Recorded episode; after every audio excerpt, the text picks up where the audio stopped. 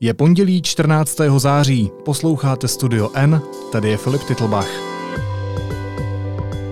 Dnes o tom, že nespokojenost s demokracií dosáhla vrcholu.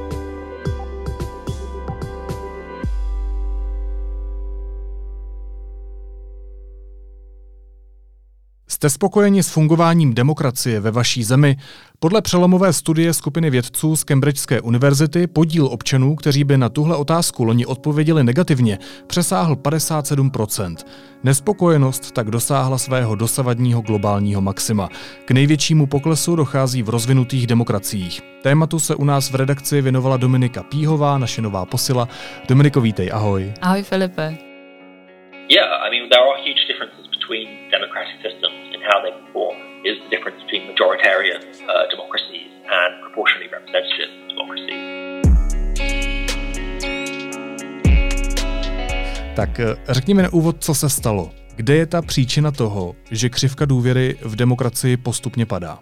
Eh, tak jedna příčina to úplně není, jde o výsledek eh, řady faktorů a sledu událostí, které hmm. vedou k jakému si efektu, že s tou nespokojeností nebo v reakci na nějaké krize nespokojenost roste.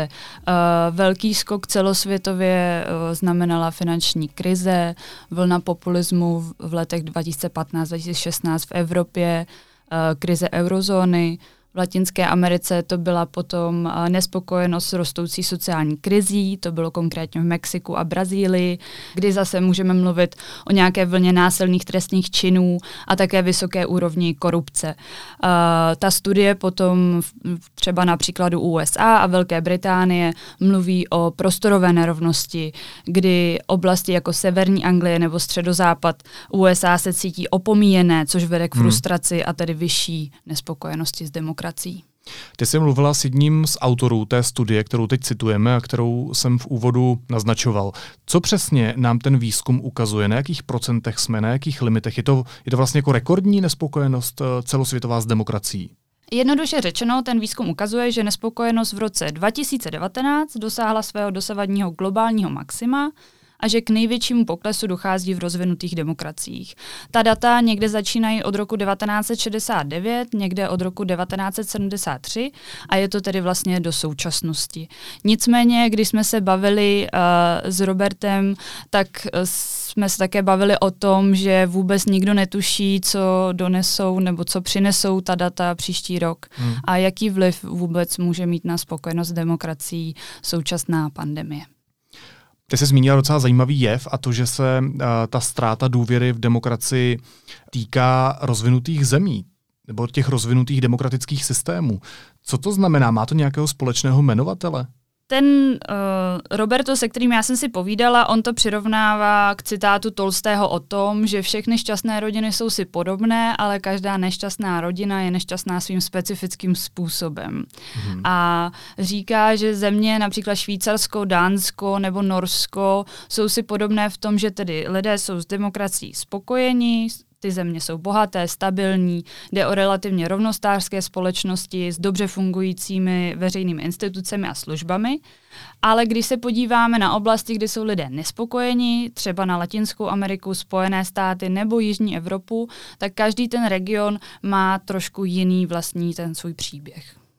A co se týče té tvé otázky, tak eh, na, na západě v těch rozvinutých demokratických zemí jde spíš o dědictví finanční krize, rostoucí prostorovou nerovnost, nedostatečné přístupy ke kvalitním pracovním místům a pocit velké části těch občanů, že se na ně zapomnělo, což je něco, co jsem To je velmi důležitý, dřív. ale tenhle trend, který jde vlastně vysledovat trochu i v Česku. Hmm, asi, asi zřejmě ano. A myslím si, že o tom psal třeba Dan Prokop konec konců ve Slepých skvrnách. Hmm, v té nové knížce velmi doporučuji. Uh, Dominiko, možná banální otázka, ale proč je tohle problém? Co se může stát, když přestaneme důvěřovat demokracii? Což se děje teď? Já upřímně si myslím, že když přestaneme důvěřovat v demokracii, tak o ní zkrátka přijdeme časem. Uh, my jsme se hodně bavili o tom, že v současnosti čelíme uh, vel, veliké zkoušce spojené uh, s pandemí koronaviru. Hmm. A pokud ji nezvládneme, tak se opravdu můžeme bát toho, že ta spokojenost bude čím dál více klesat a to může mít potom velký vliv na to, jak bude demokracie vypadat. A jaké existují nějaké výrazné světové ideologické alternativy, které jak se vypluly na povrch a které by eh, podle těch jejich hlasatelů mohly nahradit demokratický systém?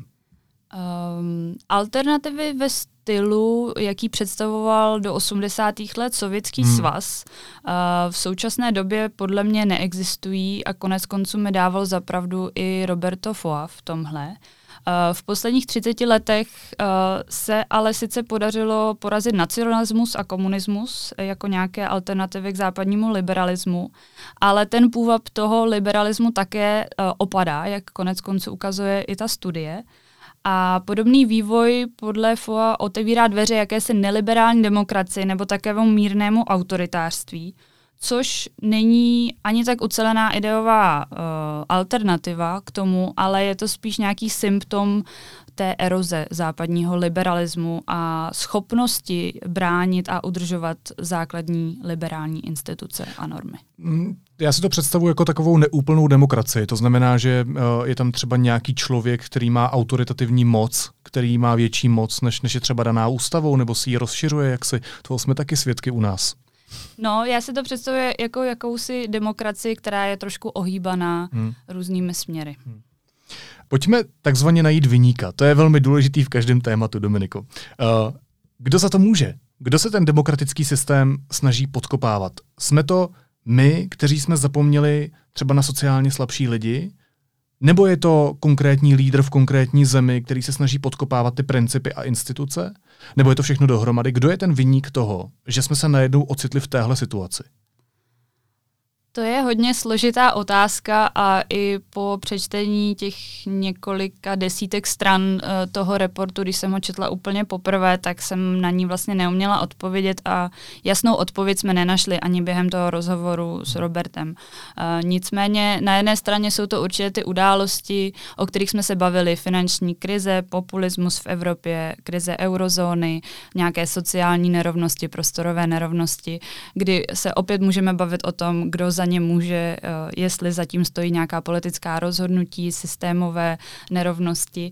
Na druhé straně eh, určitě tady jsou také lidé nebo politici nebo politické strany, politické subjekty, na které lze ukazovat. Hmm. Eh, v tom rozhovoru jsme se bavili především o populistických uh, politicích, kteří se čas od času snaží uh, narušit důvěru, také v jiné aspekty politického aparátu, útočí na soudy, na média, a někdy skutečně podkopávají fungování těch liberálních demokratických institucí, což také způsobuje to, že ta spokojenost klesá.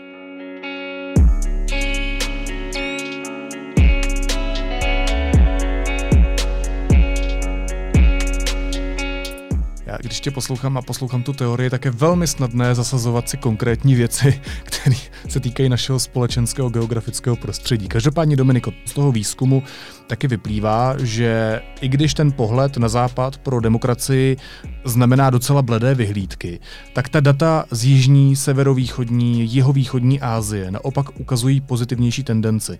Čím to je?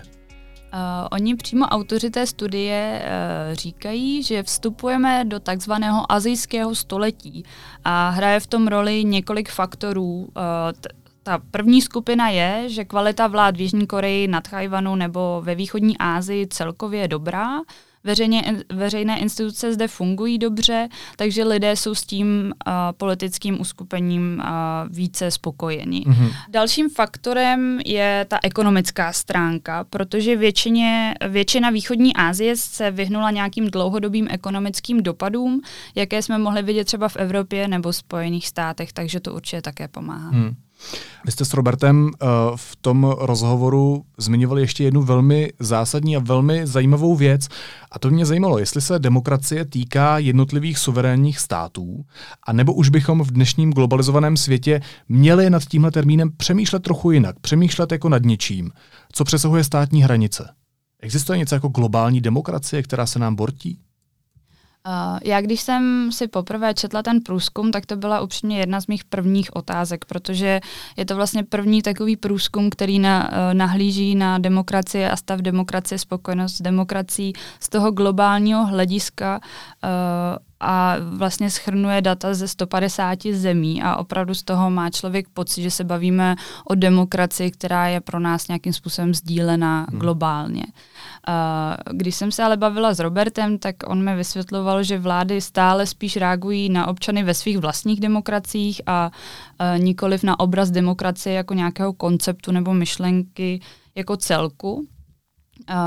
Když se ale budeme bavit o demokracii, která může nějakým způsobem překračovat ty státní hranice, tak je to třeba situace v Evropě, kdy podle Roberta ty struktury kolektivního rozhodování už existují, ale vlastně evropská demokracie se z toho nikdy nestala.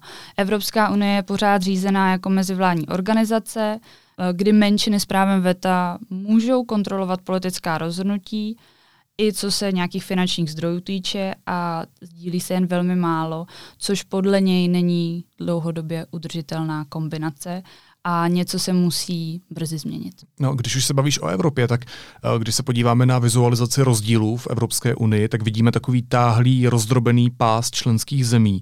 Co tohle pro Unii znamená? Protože autoři studie přímo mluví o rozdělení na zónu beznaděje a zónu lhostejnosti. Co si pod tím mám představit? Ano, když se opravdu podíváme na ten graf, tak tam jsou takhle rozdrobeny jednotlivé státy Evropské unie na té lince a je to největší rozdrobenost, co možná v těch grafech se vůbec objevuje, když to srovnáváme po těch regionech. Oni to uh, z velké části uh, pojmenovají jako propast mezi jihem a severem er, eurozóny. Hmm. Ta zóna beznaděje, ta se skládá ze zemí na jihu Evropy, jako je Itálie, Řecko, Španělsko, které se prostě nemohou zapojit do té expanzivní fiskální a měnové politiky, aby oživily své ekonomiky a to kvůli zemím s právem VETA, hmm. ani ovlivnit změny na evropské úrovni. A to i navzdory tomu, že některé ty větší země sice ty jejich požadavky můžou sdílet, ale prostě se to potom nereflektuje v těch rozhodnutích. A to je Proto podle zóna něj, beznadějnosti. Ano, to hmm. je ta zóna beznaděje a bezmoci. A potom jsou občané v zemích na severu Evropy, nebo nejenom severu, uh, kteří se vyhnuli těm nejhorším dopadům krize eurozóny, to je Německo, Finsko nebo třeba Nizozemsko. A ti nemají tušení, jak špatné to na tom jihu vlastně je. Že nemají zkušenost prostě, takže jim je to jedno. Ano, a jsou lhostejní. Hmm. A proto tedy uh, zóna lhostejnosti. A vlastně až ty šokující momenty, jako je odchod Velké Británie, hmm nebo volba euroskeptické populistické koalice v Itálii těm politikům vlastně dávají ten prvotní signál zamyslet se nad tím, že něco asi není úplně v pořádku. To je hrozně zajímavý. A ještě jeden zajímavý termín jsem u tebe našel v tom rozhovoru a ten termín je argentinský syndrom. Právě Roberto Foa říká, že tenhle trend pozoruje. Co to znamená? Co je to argentinský syndrom? Ten argentinský syndrom uh, popisuje vlastně vztah mezi nespokojeností a populismem Jinými slovy, nespokojenost vede k populismu, k špatným politickým rozhodnutím a postupem času ještě k větší nespokojenosti. Hmm. Takže je to taková zacyklenost. A když se podíváme na historii Argentiny ve 20. století, tak ta její demokratická zkušenost do velké míry tenhle kruh kopíruje. A zůstává otázkou, jak z toho ven a jak vlastně společnost z téhle pasti uh, vymanit. A ani politologové, ani Roberto na tohle nemají úplně jasnou odpověď. Týká se argentinský syndrom České republiky? Já myslím, že z těch dat, se kterými průzkum uh, pracuje, tak z těch to nevyplývá. Ale samozřejmě uvidíme, uh, jestli takovýhle syndrom nás nemůže potkat hmm. třeba v budoucnu. Ty jsi říkala, že je velmi složité najít nějakou odpověď, nějakou uspokojující odpověď, která by byla platná pro všechny ty trendy, které pozorujeme. Ale tak pojďme se tady pokusit o takovou solution journalism, žurnalistiku, která hledá řešení. A tak se ptám, Jaké je to řešení? Já ti tu otázku stejně položím. Dává ten výzkum nějaké vodítko, jak tu demokracii posílit? Uh, tak ten výzkum pracuje třeba s tím, že jde vidět, že když uh, spolu vlády spolupracují, tak lidé jsou celkově spokojenější s demokracií. Hmm. Uh, také dává vodítko v tom, nebo ono vlastně na, na závěr ti autoři doslova říkají, že nejlepší, co se může stát, aby se zotavila nějaká demokratická legitimita, by bylo, kdyby politici uh, dokázali úspěšně řešit hlavní výzvy naší doby, což, jsou, což je nějaká hospodářská koordinace v eurozóně, adekvátní reakce na klimatické změny nebo uprchlickou krizi ale ono vlastně to zní hrozně nadějně a jednoduše na konci toho celého reportu a pak je otázka, jak se to dá překládat do té praktické politiky. Říká nová posila deníku N Dominika Píhová, která se u nás v redakci uh, bude věnovat těmhle složitějším tématům a globálním výzvám. Dominiko, moc děkuji. Taky děkuji. Měj se hezky, ahoj. Následuje krátká reklamní pauza. Za 15 sekund jsme zpátky. Vydejte se s planetáriem pod hladinu oceánu proskoumat barevný svět korálových útesů a odhalte jeho krásy v ohromujících detailech. www.planetum.cz Teď jsou na řadě zprávy, které by vás dneska neměly minout. Čínské ministerstvo kultury a turistiky varovalo čínské turisty, aby v současnosti necestovali do Česka kvůli zdejšímu rychlému šíření onemocnění COVID-19. Uvedl to list China Daily na svém webu. Izraelská vláda se rozhodla v zemi od pátku zavést týdenní národní karanténu. Oznámil to premiér Benjamin Netanyahu. Cílem je zbrzdit šíření koronaviru. Desítky tisíc lidí se včera pokoušeli v centru Minsku protestovat proti výsledkům prezidentských voleb a jejich oficiálnímu vítězi Alexandru Lukašenkovi. Bezpečnostní síly ovšem hlavní ulice uzavřely. Průvod se pak vydal do vládní čtvrti Drozdy, kde bydlí vysocí úředníci a jejich rodiny. Ve druhém čtvrtletí procházela česká ekonomika nejhlubším propadem v historii. HDP meziročně kleslo o 11% Byla omezena činnost v průmyslu i ve velké části služeb, včetně maloobchodu. Dopady koronaviru se projevily i na zaměstnanosti nebo v průměrných mzdách. Podle německé vlády otrávení ruského opozičníka Alexeje Navalného nervově paralytickou látkou ze skupiny Novičok nezávisle potvrdili i laboratoře ve Francii a ve Švédsku. S trasováním kontaktů lidí s COVID-19 pomáhá 519 lidí, z toho 72 armádních hygieniků. Dalších 200 lidí bude proškoleno, uvedl zmocněnec Vladimír Dzurila. A Microsoft oznámil, že nebude usilovat o koupy společnosti ByteDance, která provozuje videoslužbu TikTok. Jediným ve hře zůstává Oracle, který podle očekávání TikTok koupí. Cituji, transakce uspokojí bezpečnostní obavy Trumpovy administrativy, uvádí stanice CNN.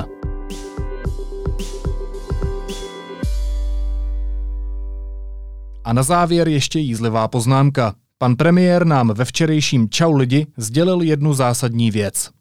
V tomhle e, Čau lidi vás chci poprosit, aby jsme to společně tomu zamezili, tomu nárůstu a bude to samozřejmě o těch rouškách. V překladu to znamená, že jsme celé jaro nosili roušky a koupili si za půl bilionu ze státního rozpočtu čas, abychom zjistili, že je to dnes opět o těch rouškách. Naslyšenou zítra.